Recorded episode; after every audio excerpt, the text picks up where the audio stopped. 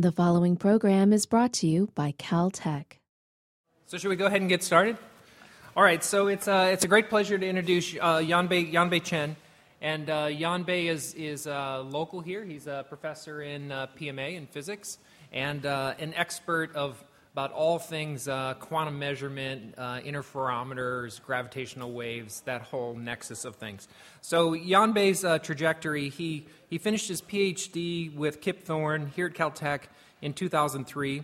He did a one-year postdoc here at Caltech, and then he went on to the Max Planck Institute in uh, Potsdam and, uh, in 2004, and he led a small research, uh, junior research group there. And then in 2007, he came back to Caltech and uh, he's been he's an associate professor now as, as, as, of 2010. So anyway, without any further ado, on uh, Yanbei. Thank you. Does it work? Okay. Thank you, Keith. Um, so today I will talk about the fundamentals of optical interferometry for gravitational wave detection. Um, so my talk will be in three parts. First, I will briefly mention what is gravitational waves, um, some introduction.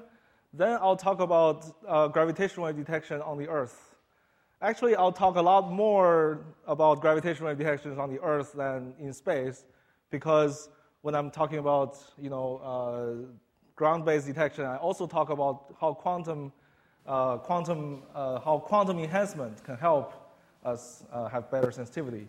Um, in space, it's not completely clear whether gravitational wave detection can be really helped by quantum, but I will try to you know, maybe trigger some thinking. Um, so I'll start with gravitational waves. Briefly speaking, what are gravitational waves? If we have matter accelerating, they will actually cause oscill- oscillation in space-time curvature, and these oscillations will propagate, and that is, roughly speaking, gravitational waves. And then if there's some you know, disturbance in the universe when they propagate to the Earth, normally it's going to be very weak perturbation of the Minkowski spacetime um, around us. Um, so if we put in a little more math, um, basically if we have a nearly flat uh, spacetime, we can write down the separation you know, in terms of a metric. And then the metric would then be the, the Minkowski metric plus a correction, uh, a correction uh, tensor. So basically, what does it mean? Um, well, this correction tensor, the, the trace reverse version of this correction tensor, if you put it into the so-called Lorentz gauge, um, it'll satisfy an equation that is almost like a wave equation. Uh, and then on the right-hand side, as a source term, it is the so-called stress energy tensor. And what this stress energy tensor has the time-time component that is the energy density, the time-space component will be the momentum density, and the space-space components will be the stress that is in the region. Um, so this is very much analogous to the electromagnetic field, where the vector potential is sourced by the four vector, which contains the current density, uh, the, the charge density and the current density. So this is in, the, in a very weak field scenario, of course. So if we, if we take this weak field scenario and if we say that maybe we can do like, just like in the EM field, we can do a multipole expansion of the gravitational wave. Then we find out, it, turns out, um, basically the leading order of radiation turns out to be the mass quadrupole radiation. And the mass quadrupole radiation is proportional to the quadrupole moment double dot divided by the distance we, uh, you know, between the source and, and the field point. Um, you can sort of see that this is the right you know, uh, kind of units because the quadrupole moment is the mass of the system that is oscillating times the size of the system squared, and then the double dot is this whole thing times the frequency at which the oscillation goes. And also, by the way, L omega is just the velocity, the characteristic velocity of the system. And therefore, on the numerator, we just have the kinetic energy of that system. And in the denominator, it's just the distance away from that, from that system. And because in, in relativity we have g equal to c equal to 1, we basically have, you know, v is just like um, some kind of order of unit, order dimensionless quantity.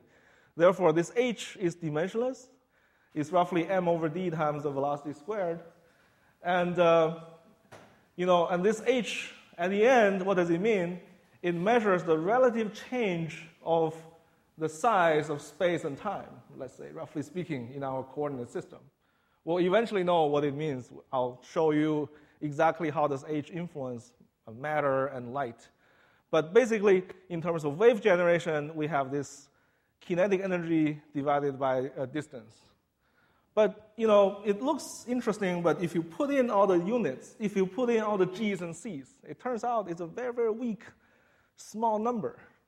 Just to give you an example, if you're one meter away from the uh, hydrogen bomb that is most powerful ever tested, um, this is 2 times 10 to the um, 17 joule in terms of energy. And if you have this much energy in the kinetic energy and you're one meter away from that bomb, you can measure 10 to the minus 27 in terms of the h, which is the relative change in space and time. So it's very, very tiny. Obviously, if you want to do this on the Earth, it's very, very difficult. Um, but fortunately, uh, we can we have astronomical phenomena. Um, if we think about, there are very extreme processes that are happening um, in the universe. For example, if we have some kind of five solar mass object somehow accelerated to nearly the speed of light, maybe some fraction. Then, if we take this kinetic energy, and if this amount of energy is radiated in gravitational waves in the Virgo cluster, which is kind of the closest galaxy cluster near us, then we can have an H that is 3 times 10 to the minus 21. That is much, much larger than this. As it turns out, you know, our precision measurement technology these days are able to measure this kind of um, strain, um, this kind of H. So that kind of starts with, um, you know, about the, the, indirect evidence of gravitational waves. So this has been mentioned by the uh, previous talk.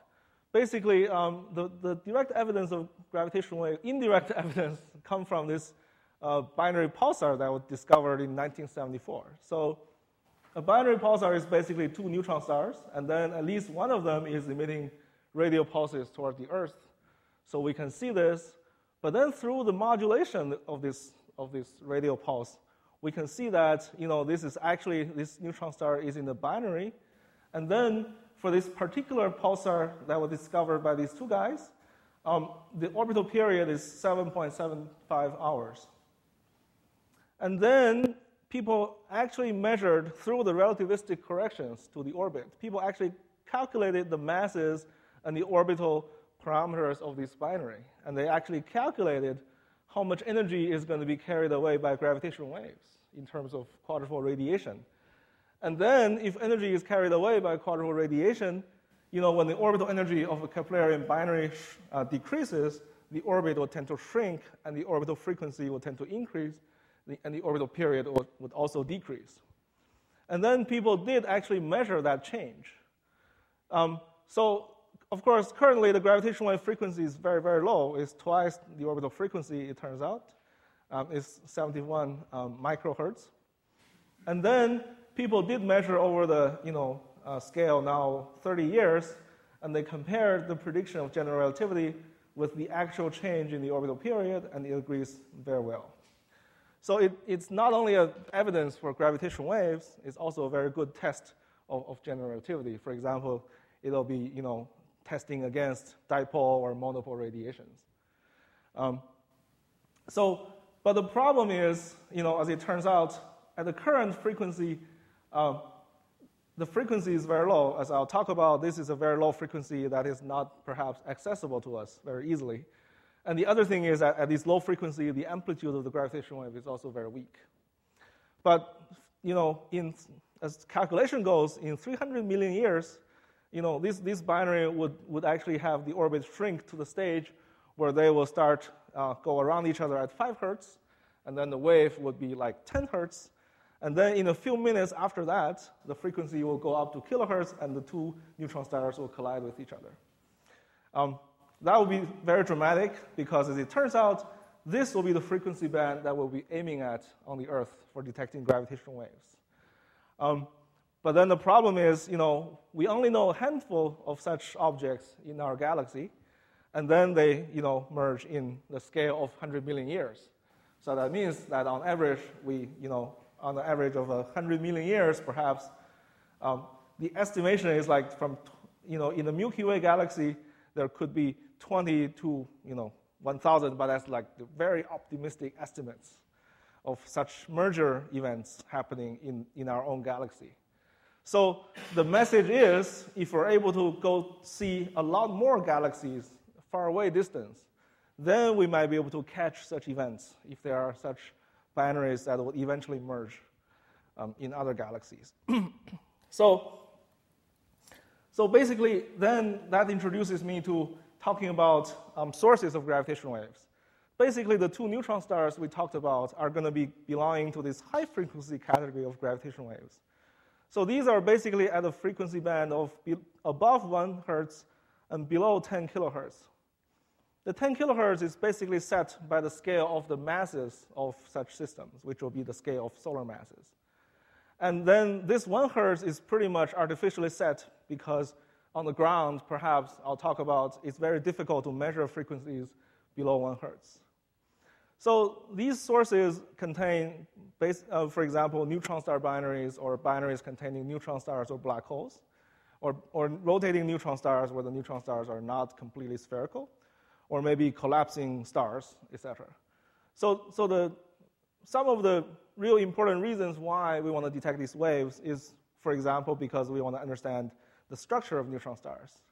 And also we want to know the details of black holes, not only that they're just very compact and very you know, heavy, but exactly what is the space-time structure of a black hole and what you know, space-time structure of binary black holes when they collide.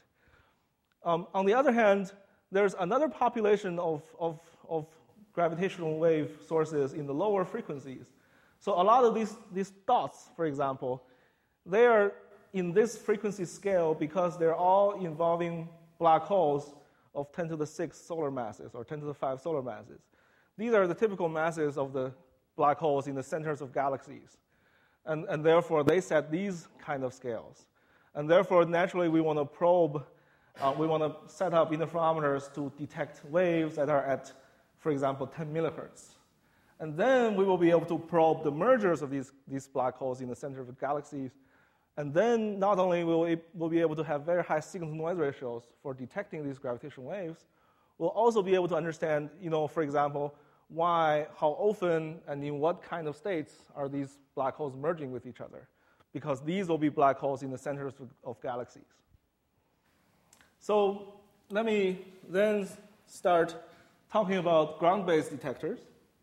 So um, I will basically talk about optical interferometry, the fundamentals of that, and then I will talk about how quantum mechanics and how quantum, well, essentially because our sensitivity would be, could be mostly limited by quantum noise, and then techniques of quantum um, optics can help us improve our sensitivity. And then I'll talk about limitations of gravitational detection on the, on the ground. So let me, um, before doing this, we have only said that h sort of measures the change of the size of space and time, but it's very imprecise. What we really need to know is to say in what sense does this h modifies um, the, the, the motion of mass and light. So here, let's be more specific. All through my talk, we'll be considering a wave that is a plane wave along a z direction. And then it turns out there's a coordinate system in which we can write down the metric perturbation in a very simple way. And for this, for this z wave, the metric correction only has um, spatial components. It only has x and y corrections. And therefore, it's completely transverse because x and y are transverse to the direction along which the wave propagates. And along x, x, x, and y, y direction, the h is opposite, and therefore this matrix is also trace-free. On the other hand, the xy components are symmetric because this has to be a symmetric matrix. And therefore, this, is, this coordinate system is called the TT gauge, and this plus and cross functions, which are functions of t minus z because that's the wave propagation, these are called the two polarizations of the plane gravitational wave. So, so let's remember these, these two H plus and H cross as, as the, as the two polarizations of the wave amplitude. But we're not going to use that previous coordinate system. We're going to go to the so called local Lorentz frame uh, around some kind of central object that I'm considering in the, in the region that I'm spatial region. As it turns out, if I go to the local Lorentz frame, I can write down uh, basically I can describe the motion of matter as they're all feeling tidal, a tidal gravity field. Basically, for any object whose location is at x, the, the, the, you know, the mass times the acceleration is, equal to one half the mass times this thing, which is just the H matrix times the location, plus any other non gravitational force. And therefore, the effect of gravitational uh, wave is just like a tidal force. The, the word tidal basically means the farther away you are from the center, the bigger the force you're, you're feeling. And of course, it's gravity because it's proportional to mass. The force is proportional to mass. So if, if you actually have free masses, an array of free masses, then you can integrate these equations because you eliminate the non-gravitational force. What you get is the change of the location of the object due to gravitational wave is equal to, uh, there's a one half, which I forgot. It's a one half uh, hjk tt times x of k. So what that means is that now literally this h, one half h, is the deformation is the strain with which these array of masses are going to deform. Um, if we have H plus here, um, the plus polarization, and if H plus indeed is positive, then it means along the x direction things are going to stretch, then along y direction things are going to squeeze. But of course, if it is oscillating, then this pattern is going to oscillate. Um, on the other hand, the other polarization basically means that matter on the um, 45 degree rotated axes are going to be stretching and squeezing. And well, the reason why we went to the local Lorentz frame of the center of these objects is that it turns out if the region has a size that is much less than the gravitational wavelength, which we will see will be true for ground based detectors, um, it turns out light propagation in this coordinate system is not affected by gravitational waves. So we're only left with a force field that is just a classical force field. So then we can just forget about gravitational waves and we can say that our problem now is just redefined as measuring a classical force field that is due to gravitational waves. And then we can just apply all the tools we have for measuring this force field.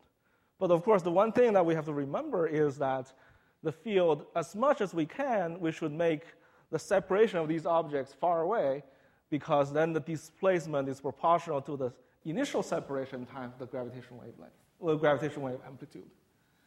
So then it comes to the setup of, of a ground-based detector. Here I'm already using this um, figure from the website of the LIGO, LIGO website, and the LIGO means Laser Interferometer Gravitational Wave Observatory.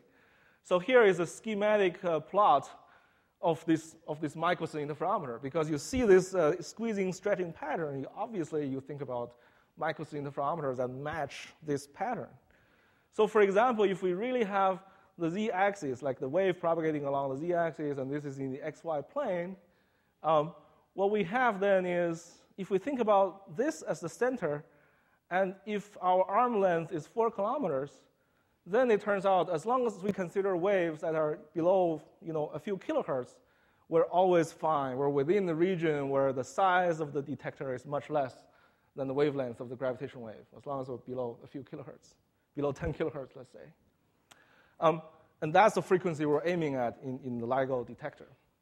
So, and then let's think about how the gravitational wave works in this case. So basically, um, the light will drive the common mode. So this is set up in such a way that let's imagine the light drives the common mode of the interferometer. So here you have arm cavities, but that's just trying to enhance the amount of power in the arms. Let's say this arm is on resonance with this light, so light pumps here, and then there's a stronger resonant light in, in the cavity. And let's now say that we have a gravitational wave as marked by these arrows. So basically, these arms stretches and these arms squeeze. So what exactly happens is these two far mirrors will move. All these near mirrors, they're not going to move because the motion is relative to the, the motion is proportional to the distance away from the center. So these far mirror will move closer, this will move farther away. So the arm length is going to be modified by the gravitational wave. And then when that happens, the two, the length of the cavities are going to be different. And then that difference is going to cause a signal light to come out from this port, which used to have nothing coming out.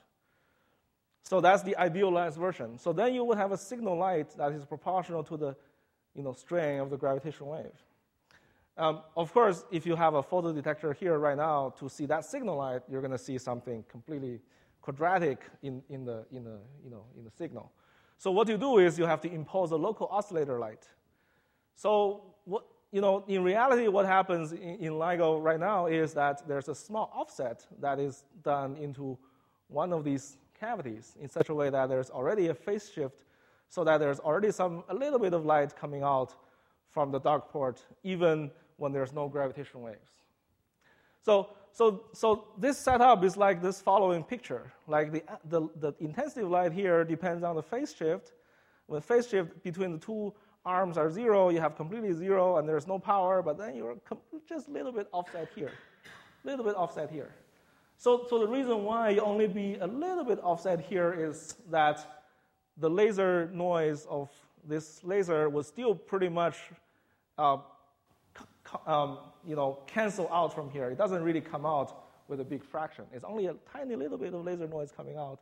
And then some of this carrier light comes out as a local oscillator. Therefore, this suppresses the laser noise. So you have to come out not too much. If it comes out too much, laser noise is bad. If it comes out too little, of course, you have other noises here. So it, you have to sort of find out the right amplitude for local oscillator. That is so-called the DC readout scheme. But for purposes of understanding of the fundamentals, we can just think about this as H as just the differential signal, and this local oscillator has no noise, and this is beating with that H, and then detecting our, our signal. Um, so this, this LIGO detector actually, um, the, there are two such, two such sites. And then there's uh, one in uh, Livingston, Louisiana, and the other in Hanford, Washington, and they're like 3,000 kilometers apart. Um, and also, the arms are chosen in such a way that they're as, as parallel as possible, but they're on the surface of the Earth, so they cannot be completely, completely parallel. So, this separation allows a little bit of uh, um, localization, triangulation, but since you only have two detectors, you cannot completely localize on the, on the sky. Um, and then this, this, the pictures of these two sides are, are interesting that they're, they're exactly the same in terms of the, the instrument, uh, they're almost the same in terms of, inst- they're, they're suppo- the four kilometer interferometer is exactly the same, but then outside the, looks kind of different. So it, it turns out there used to be two detectors in Hanford, uh, Washington, but then it could be that in the near future that one set of these interferometer could be shipped to India to build another interferometer, but that's not completely decided yet. So in fact, on, um, in, the, you know, in the entire world, there's not only the LIGO detectors, but there's a global network of, of detectors. And there are, you know, in Europe, there's the Virgo detector and the GEO 600 detector. Um, um, Virgo detector is uh, three kilometer in arm length, is comparable to LIGO detector. The GEO 600 is a little, sh- is 600 meters long, so it's somewhat short, shorter. And in, in Japan, um, there, was a three, there is a 300 detec- uh, meter detector called Tama 300, but they're building a new detector called KAGRA uh, in the Kamioka mine, which is also three kilometers long, arm length. And this is the LIGO India that I mentioned. So basically, uh, right now, um, um, LIGO, uh, I, you know, these, there's LIGO and Virgo and GEO and Tama detectors, and KAGRA would be in construction and LIGO India is being planned. Um, so, in terms of the history of LIGO operation and, and the level of sensitivity, um, LIGO has um, started science runs since 2002, and you can see that you know, during these science runs, the sensitivity still is you know, improving between the different runs, and eventually from S1 to S five, the fifth science run, the, the sensitivity is in this purple curve, and it sort of matches the, the black curve, which is the in, initial design design curve. It's called the, called the science requirement uh, science requirement sensitivity. So, and then um, after 2007, there were also improvements done to the LIGO detector uh, such that it even has better sensitivity than the, than the design requirement. And that's called enhanced LIGO detector. So, so, but the aim of today's talk is actually to show that um, the level of sensitivity of these detectors turns out to be, in terms of uh, spectral density, is 2 times 10 to the minus 23 per root hertz at around 100 to 300 hertz. So this is the level of sensitivity. You know, if you still remember, I showed the Virgo cluster object amplitude of gravitational wave that was 10 to the minus 27. So this shows you that this can even, you know, this is actually can even see an event that is less dramatic than the one I was talking about. So, and here the spectral density represents such a quantity that is noise per unit power. And here I'm showing the square root of the spectral density, and it's related to the RMS noise in, in this way. So, and then I will go on to start talk about um, the, um, the sensitivity, how, how roughly with, with optical interferometry can you reach such a sensitivity. So it's basically, um, in terms of just the optics, is a straightforward uh, kind of exercise. So what you find out is that um, if you have a Michelson interferometer, it's essentially that you have this light, and then in the two arms, it goes through different phase shift, and then you're just comparing the phase shift between these two light, two beams of light. And the phase shift is sort of 2 pi over lambda times LH, because 1 half LH is the you know, distance. Um, so, and then the question is, what is the H that is measurable? And the H that is measurable, of course, is lambda over 2 pi L, you know, and then divided by the number of photons available to you during the time of your measurement. You know, lambda over 2 pi L is just the typical scale, right? So, and this thing at the end is the, the light power times the duration divided by the you know, photon's energy. So this is fairly easy to estimate. And then what you find out is that because this the RMS noise is related in this way to the duration of your measurement, you actually have a constant spectral density because you know this delta H is one over square root of time means your noise is a white noise. So your noise spectrum is just lambda over 2 pi L times this square root of H omega 0 over I. And this gives you 10 to the 20, 10 to the 20 per root hertz. So this is 4 kilometer, this 5 watt is sort of maybe the LIGO optical power. So this is still 300, factor of 300 away from the LIGO sensitivity, but not that far. So then you can think about the reason why we, there's, arm, there's arm cavity and there's the so-called power recycling cavity there in front of the LIGO mirror. Because, so the reason that you have these nested cavities is that you always make the cavities on resonance so therefore, the power here is bigger than the power here, and the power here is bigger than the power here. And the way to think about it is that there are twofold kind of amplification. The first one is fairly easy. This power should just be the power in the previous page we should have plugged in, which is the input power in front of the Michelson. So it turns out for LIGO, this is 50 to 60 times, and then you get a square root of this number in terms of the sensitivity improvement, square root of the power, square root of this one.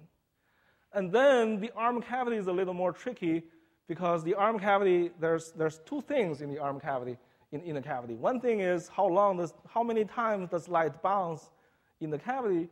And, and the other is what is the storage time of light in the cavity? So it turns out the light bounces 40 times, 40 times in the cavity. And, and it, it turns out if for this cavity, for frequencies below the so-called bandwidth of the cavity, the 40 bounces is just the 40 times of improvement in amplitude sensitivity. So therefore, the naive picture on the right-hand side is the following. It's saying that, you know, you take the square root of this number, then you take 40 and you multiply, you get roughly 300, and that is the amplification, naive amplification.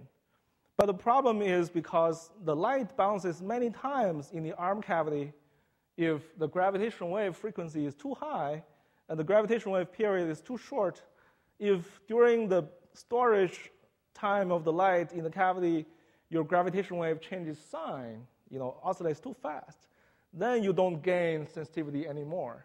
And therefore, when frequency of gravitational wave is too fast, you start lose sensitivity at this knee frequency, which is comparable to the light storage rate, light decay rate from the cavity, or 1 over the light storage time in, in the cavity.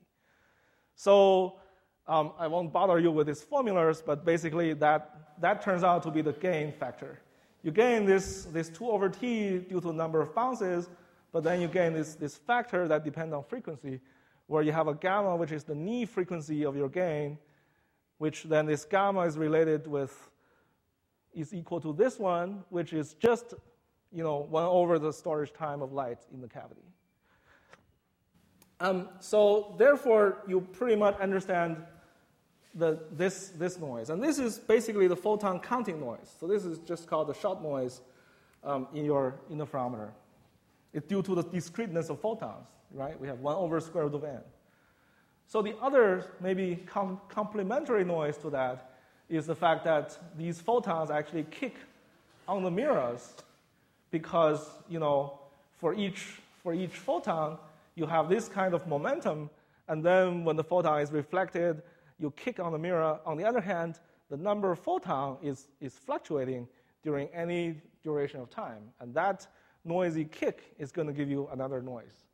So here I won't go into the details, but what I will show you is that that radiation pressure noise, as it turns out, it just scales the opposite way um, from the shot noise from the counting photon, the other sensing photon counting noise called shot noise. So basically, when you inc- so this is this blue curve is this curve that I talked about first, which is just due to not enough number of photons. The more power you have, the lower the shot noise. It goes like one over the square root of power. On the other hand, the red noise is the radiation pressure noise, where you know the higher the power, the higher the radiation pressure noise. And together, if you actually plot the, the, the, total, if you sum up the noise spectrum and you carefully plot the, the, the envelope of the total noise, you find out that the noise is bounded by the so called standard quantum limit. Um, and the standard quantum limit turns out to be given by a number that is quantity formula that is not dependent on the details of your laser interferometer. It only depends on the mass of your mirror, the h bar, and the length of the the, uh, the arm. Um, so basically, this has to do with the fact that, on the one hand, your shot noise measures how well you measure the mirror.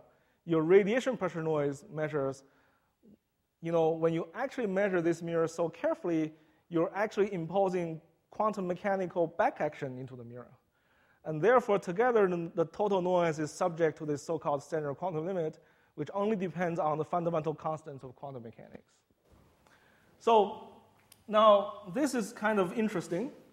I will mention a little more about this, this standard quantum limit. It turns out we will have to surpass the standard quantum limit to some degree in order to improve our detector beyond maybe the next generation.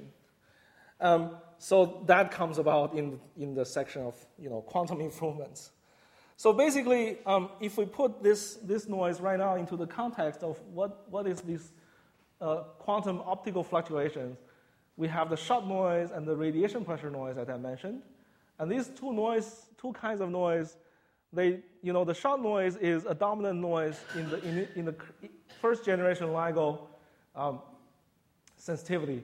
But then there are other noise sources that actually dominate at lower frequencies, so the radiation pressure noise and the standard quantum limit do not yet show up in the first generation that has been completed. So, and these other noises concern, you know, the thermal fluctuations. For example, this test mass internal no- thermal noise means that the fluctuation of the thermal fluctuation in the shape of this mirror and in the thickness of, of this coating material. And the, the suspension thermal noise basically concerns the fluctuation in the suspension system, maybe in the suspension point here, maybe in the fiber here.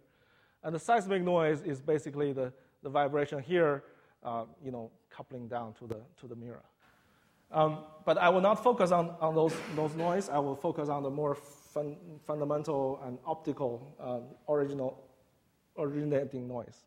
So now, so in the second generation, what we will do, the you know the, the gravitational wave community will you know try to actually push down all these thermal noise and seismic noises, so that at the end, um, even though the first generation detector, for example, the first generation detector that has been com- you know, completed here is far away from the standard quantum limit.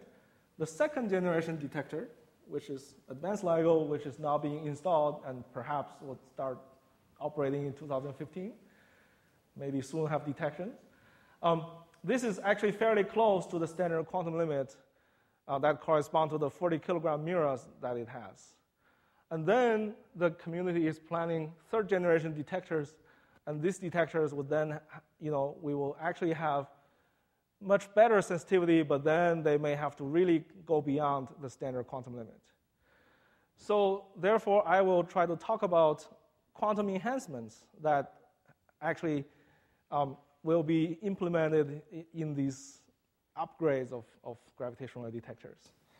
So just to talk about the, the basics, um, we have um, just to talk about perhaps describing quantum, just to, in order to describe the quantum modifications a little more uh, better, let's separate the electric field, or maybe the optical field in general, into um, modulation, uh, quadrature fields, basically E1 cosine times E2 sine t. And this omega 0 is supposed to be the carrier frequency in the experiment, and these E1, E2 are supposed to be slowly varying. And then in the phasor diagram, we can plot the E1 and E2 in different axes. And the way it goes is that if you have a carrier field along this phase, then E1 would be the amplitude quadrature and E2 will be the phase quadrature because these are amplitude and phase modulations. On the other hand, you can have different carrier phase, and then E1 and E2 would actually have different meanings because you have different combinations of these E1 and E2s as, as, as amplitude and phase modulations. So, and therefore, these quadrature fields can be quite flexible. Um, so, by the way, just because we're showing this, it's also, in principle, if we have any quadrature field um, in some optical, propagating in some direction, if we superimpose a carrier with a, with a phase phi, then the amplitude quadrature of that particular carrier would then be modulating the amplitude of that light and then if you have a photodetector there, you'll be detecting that particular combination, and that will make a homodyne detection of this particular quadrature. Um, if we take this quadrature picture, it turns out as we quantize the quadrature fields, this, these quadrature fields are much like um, displacement and momentum of mechanical resonators, mechanical oscillators. The difference is that E1 and E2 actually are fields, and they each oscillate at all different frequencies and at each frequency, E1 and E2 satisfy this Heisenberg uncertainty principle in the frequency domain. And then there are different quantum states that we can have. For example, the vacuum state would have the same amount of fluctuation between E1 and E2, and then the coherent field will basically be can be viewed as a, a, a classical carrier light superimposed with a vacuum fluctuation. And then a squeezed state would be those where you know E1, E2 have actually the same area, um, but then different shapes of noise ellipses. And then if you superimpose these um, with a carrier, then you have a, here you have a phase, a phase squeeze state, and here you have an amplitude squeeze state because this state has a very small phase fluctuation, and this has a very small amplitude fluctuation. And then uh, you know, in the same way. So let's come back and talk about quantum fluctuations again, and let's just first be sure that, you know, exactly where does the fluctuation, where, which fluctuations we care about? It's actually not the fluctuations of this light because this light drives the common mode and it really turns to the, to the, to the, to the laser. And then it's really these, these fluctuations that we should care about. It, it turns out if we want to inject squeezing, it is actually these ports that we should talk about injecting squeezing. Um, let's then look at the dynamics of the interferometer once more. Basically, we have amplitude quadrature and phase quadrature light coming in, and then these will superimpose with the carrier light. then this E1 would become amplitude uh, fluctuation, and then this is a force acting on the mirror. And this E2 would just be a phase modulation. So now, if the mirror moves under gravitational waves and also under driven by the amplitude fluctuation of this uh, light, then that motion also modulates the carrier and then create more phase fluctuation. Then the picture at the outgoing field is like this. So the outgoing amplitude modulation is the same. The output phase modulation is the input phase modulation superimposed with the square root of the power times the motion of the mirror, which contains gravitational wave induced motion and amplitude modulation driven motion. And this driven because there's the m omega squared is a response of a free mass. So, and now let's think about how can we do squeezing? How can we use squeezing to help? Well, squeezing, certainly if you squeeze the phase noise, um, that's going to be interesting if your phase noise is the dominant noise, as in the first generation of detectors, and that is the case right now.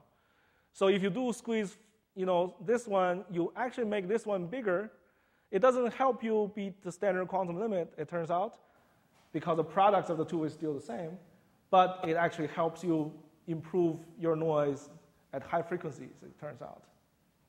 Um, but you can actually think about a little more because squeezing works in all different ways.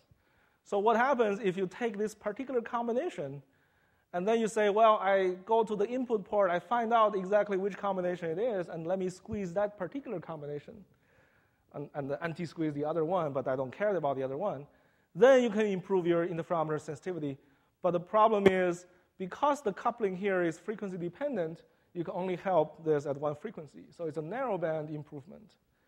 But if you can figure out a way to do a frequency dependent combination of the squeezing, you can improve the sensitivity globally at all frequencies, and that surpass standard quantum limit.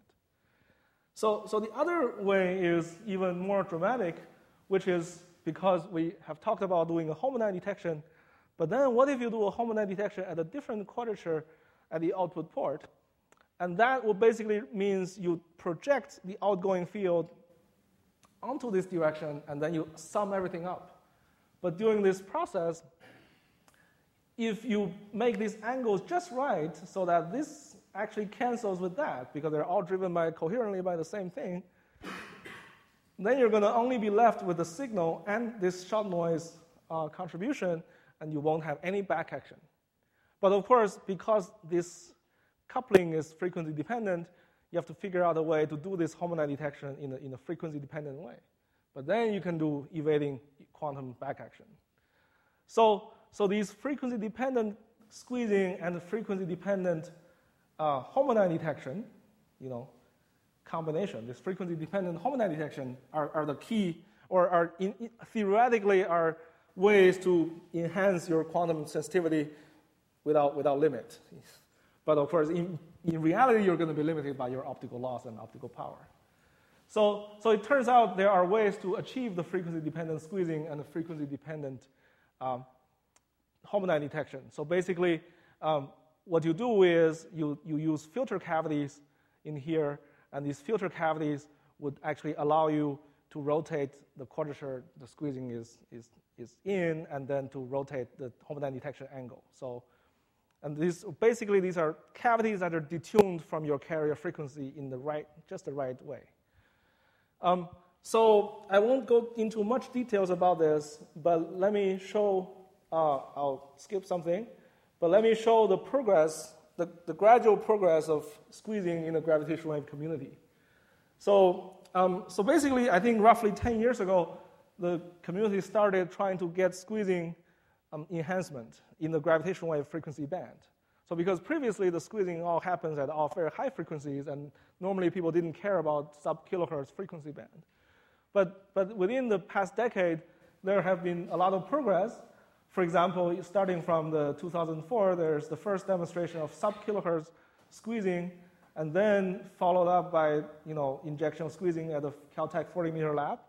And then a few years ago, in the GEO 600 interferometer, which is 600 meter long, um, they have demonstrated 3.5 dB squeezing uh, improvement of sensitivity. And then also recently in, in LIGO detector, there has been a 2 dB improvement of sensitivity. And actually, this improvement, it, it is actually the improvement beyond the previously best sensitivity for gravitational wave detection. So therefore, it's very significant. Um, so the fact is that if people think about why there's only 2 dB squeezing, what they found out is that because the total loss of the optical path from the injecting of the squeezing to the entering the interferometer, you know, and then coming out and to the photodetector and being detected, there's 50 to 60% of loss that is being estimated. And therefore, you can only use 2 dB squeezing because most of your quantum coherence is gone. You're mixing with other ordinary vacuum. You're not squeezed. But the calculation shows that the current design of advanced LIGO probably has 20% of loss, and therefore, in principle, there can be 6 dB of improvement in just advanced LIGO, which is being constructed. And, and in the future, well, the aim of the community then would be that to get less than 2 dB, 2% loss, and then to be able to use 10, 10, 10 dB and above squeezing. So that's, that's the future plan. But here, I think the summary for ground-based detection is improvement is that loss, optical loss, seem to be a quite big issue for improving, um, improving sensitivity using squeezing and quantum improvements. So, and let me mention the, the constraints of, of low frequency of gravitational wave detection on the ground.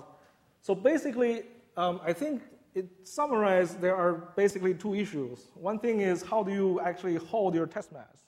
If you have a suspension system, then if you have a pendulum, then if you want to detect below one hertz uh, signals, how long does your pendulum has to be? And that, and the thermal noise in the pendulum seem to be a big problem. Um, and that one, the two possible fixes are basically using atom interferometers.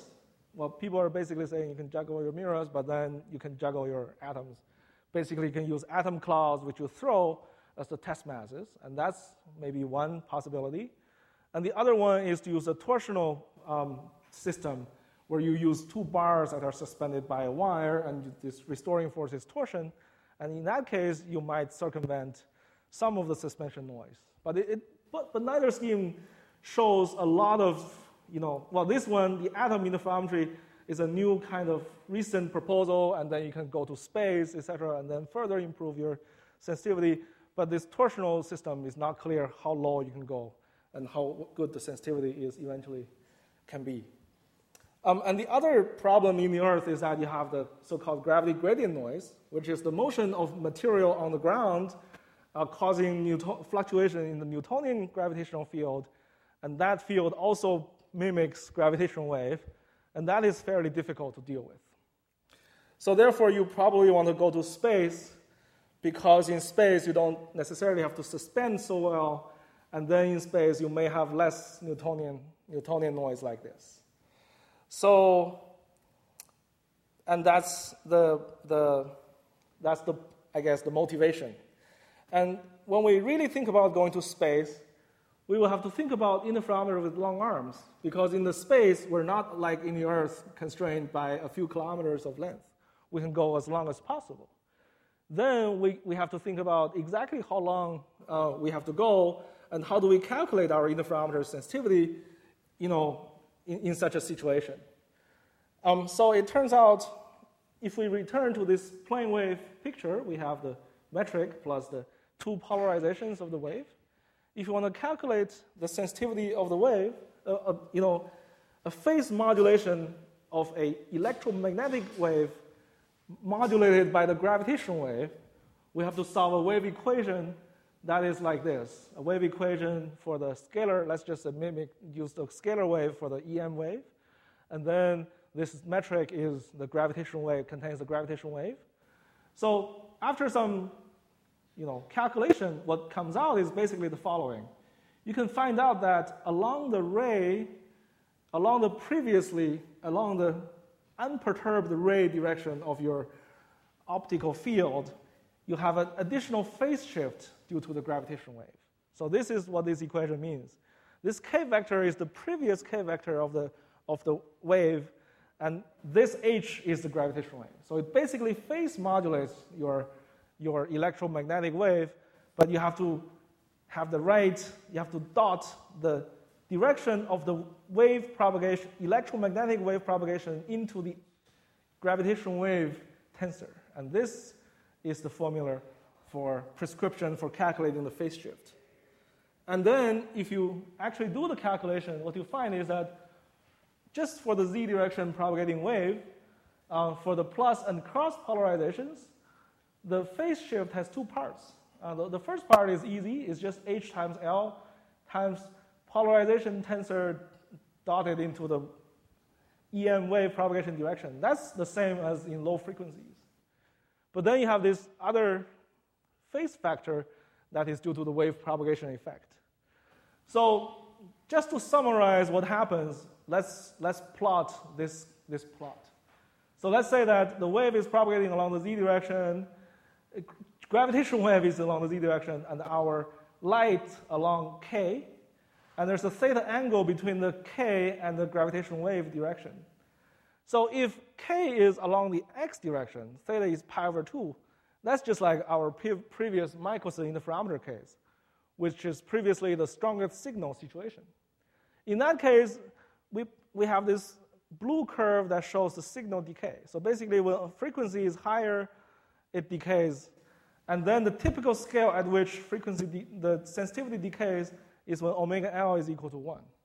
So it means that when the length of your arm is comparable to gravitational wavelength, the signal starts to decay. So you don't gain signal anymore. So basically, at the beginning, when you inc- increase your arm length, you, you gain more signal, but then gradually, gradually, you don't gain anymore, then you start to lose signal.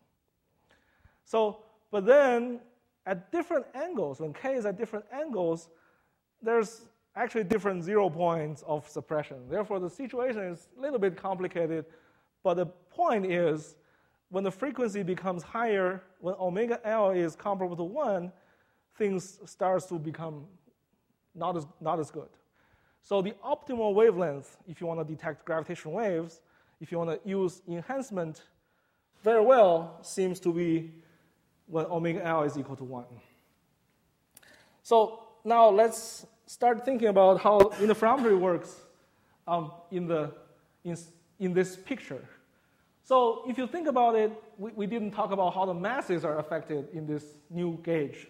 It turns out in this new coordinate system, the light phase is modulated, but then the test masses are not affected by gravitational waves. So you only need to account for, apparently, you only need to account for, you can say that my test masses are fixed here, and then when light, this is the space view. So I have A, I send light to B, and B comes back. I send light to C, light comes back. Maybe that's it. So in the space-time picture, I have this A coming, the light going to B and coming back, and coming to C, coming back. I compare the phase here, and then I can obtain the phase shift, which will, you know, here I do the calculation just using my integrals, phase modulation due to gravitational waves. I can get my sensitivity. Um, but of course, the problem is um, the test masses are not affected by gravitational waves, but they're still affected by the noisy forces. So what happens is in this new coordinate system, you have to calculate the following way. So these A and B's, they are not affected by gravitational waves, but their motions will be just noisy motions due to random forces acting on the test masses. And then you basically get your signal, but then you also have local displacement noise, and you have shot noise when you combine the signals.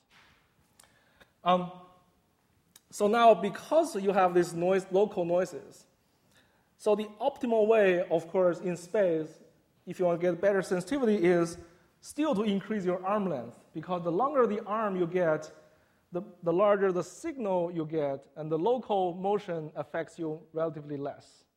So if you want to avoid the noise from local disturbances, you better have arm length as long as possible in such a way that the reduced, your arm length is comparable to the reduced wavelength of the gravitational wave. So, because then the signal doesn't get amplified anymore, as our integral shows. So that means, you know, if your frequency is 10 millihertz, where the supermassive black hole signals are, you better have reduced wavelengths of 5 million kilometers. Um, and, uh, but then, if your telescope is limited with an aperture of 0.5 meters. Then apparently the problem is after 5 million kilometers, if your wavelength is 1 micron, you have a beam spot size of 12.5 kilometers. Um, and then only a very tiny fraction of light is, is received by B. Um, so what is the consequence of this? Uh, well, or you can say that I have more money, so I can build you know, bigger uh, mirrors. Of course, that is better. But you can reduce your length. But then the question is, are you able to trade off your acceleration noise so that reducing the length doesn't hurt you? So that's it's a, it's a little tricky problem. So as it turns out, the, the exercise has been done for LISA the laser interferometer space antenna, and exactly they got the 5 million kilometers. Exactly. So the, the point is, it turns out, I think, I think, you know, if I were to guess what happened is that probably they did this, they calculated the shot noise, then they set the requirement of accelerator noise to exactly just fit where the knee of the rising, um, I don't know, maybe people know here. So, right, you you have the frequency, your shot noise has this frequency, then it rises up at the, you know, when the frequency of the gravitational wave is comparable to the uh, one over the length of your, your, your arm. And then basically you could just set your acceleration noise requirement in such a way that you just have a valley there at, you know, 10 millihertz. So that turns out to be the LISA noise budget. But let me, let me go a little more about how such an interferometer works. So because of the issue that you know we have this um, you know 0.5 meter um, aperture and then 12.5 kilometer beam, the light is very weak. If you want to have a mirror reflect it and send it back, you get another reduction of signal. So what happens in LISA is that there's no mirrors and interferometer in the usual sense. What is done is that uh, light is detected, you know, basically um, lasers are sent between spacecraft, and then the light is detected right there compared with the local laser. And then the interferometer signal is formed synthetically. Um, and then the exact way to do this, and the other problem is the arm lengths are not exactly equal. So you just you don't normally do the micro, you can't do the usual Michelson interferometer because the usual Michelson doesn't have the right um, cancellation of the noise. So the, the, the, the interesting trick here is the so-called time delay interferometry, uh, invented by Armstrong, Estabrook, and Tinto, and these guys are at, maybe, are at the JPL. So uh, basically, if you have a, three arms that is unequal in general, so what the view, the naive view here is that you have three clocks, and then you send signals to neighboring um, clocks, and you compare the clocks, and then you make up six channels because you have six links of signals.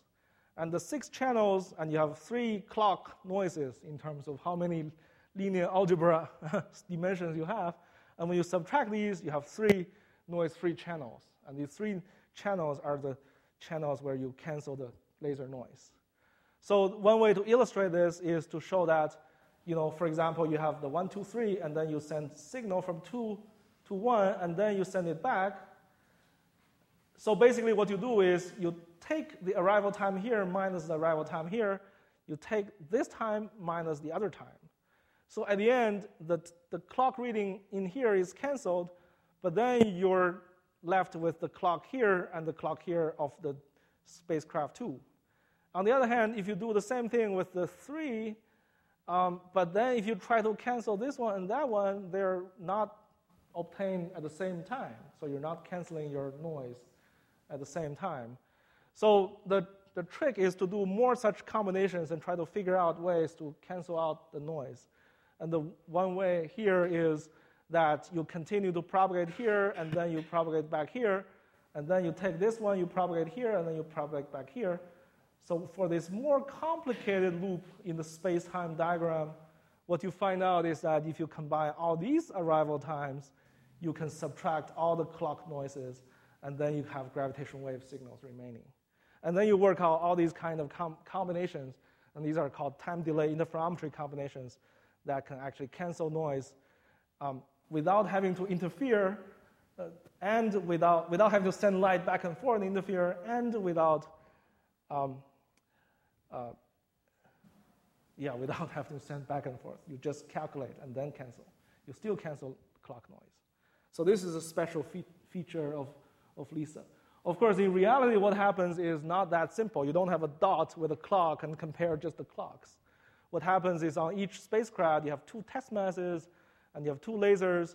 So, with, re- with respect to the previous picture, you're adding six additional links uh, because you have two more signals on each spacecraft, but you have three additional channels of laser noise, and you have three additional test mass degrees of freedom, and yeah, and then you cancel you cancel this, and then basically it still works out in the counting sense. But the details are complicated for me. So, and then as I said, you know, if we look at LISA noise spectrum, the, the point is that if we, the, here is a shot noise, and here it rises up because the sensitivity becomes no good at high gravitational wave frequencies, and here is acceleration noise, and the problem is here, if you move to a shorter arm, you can move away this knee, you collect more signal, you, co- you collect more light, so your sensitivity here becomes better, but then your acceleration noise becomes worse. So the total noise curve shifts this way. If you have a longer arm, your acceleration noise becomes um, better, but you collect less light, and then these raises up. So basically, if you want to reach a better sensitivity at this hertz, 10 millihertz, this is kind of a local minimum a local stability point for designing the LISA interferometer.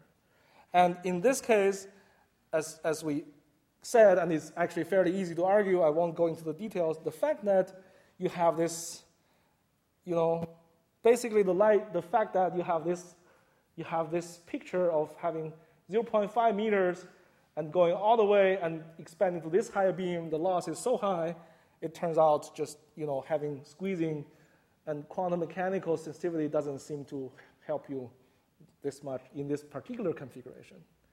Of course, um, um, there's a, you know, I, you know, I guess I won't go into the details, but I think the, the, there, there are you know, potential space missions that are designed beyond LISA where people think about using Fabry-Perot cavities, etc. But I think the problem is maybe uh, thinking about quantum enhancement of gravitational detection in space doesn't seem to be the same kind of enhancement in, in, on the Earth, for example. Maybe the enhancement doesn't need to be the same way as in LIGO where you're squeezing, etc. Maybe it's just different ways. Um, that's sort of my intuitive understanding. So let me summarize uh, my, my talk. So basically, ground-based and space-based detection for gravitational waves, they really go after different sources. Either it is based is stellar mass object or supermassive black holes. And ground-based detectors squeezing improved sensitivity and quantum mechanics may play a major role in the future. And it turns out because our detectors are at the standard quantum limit, you may use these experiments to study macroscopic quantum mechanics, um, which I didn't mention, but mention here. So, and the other thing is, in space, gravitational wave detection mostly benefit from the long arm length. And it looks like people would like to sacrifice the collection of light over you know, the actual getting better uh, acceleration noise reduction. And therefore, they seem to have schemes, made up schemes like LISA, etc., which are highly lossy, and it's not clear how quantum mechanics helps. On the other hand, there are proposals of using atom interferometers as you know, but it's a totally different regime. And then I guess it's, it's good to think about such, such, such projects. But there, you know, LISA has been thought about for a long time, and many people have been thinking about it. There are prototype experiments, etc. And I think for atom interferometer, there needs to be the effort also to think about all the source of noises, etc., and to really get it to the same kind of um, comprehensive understanding as, as, as we do for LISA. So thank you and this is